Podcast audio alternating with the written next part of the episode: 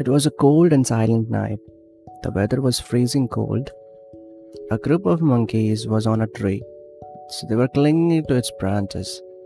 So one of the monkeys said, I wish we could find some fire. It will help us to keep warm. Suddenly they noticed a flock of fireflies.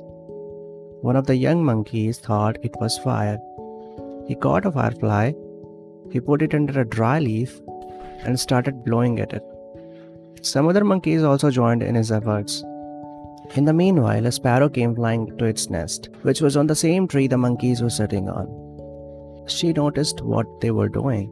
The sparrow laughed. She said, Hey, silly monkeys, that is firefly, not real fire.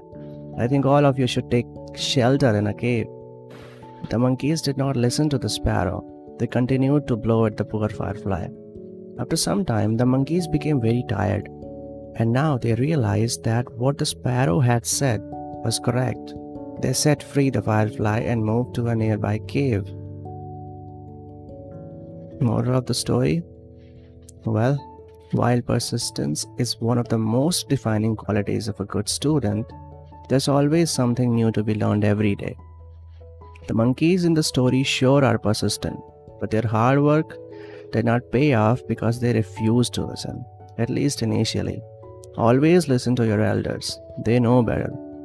Obviously, you do not have to follow everything that they said, but keep an open mind.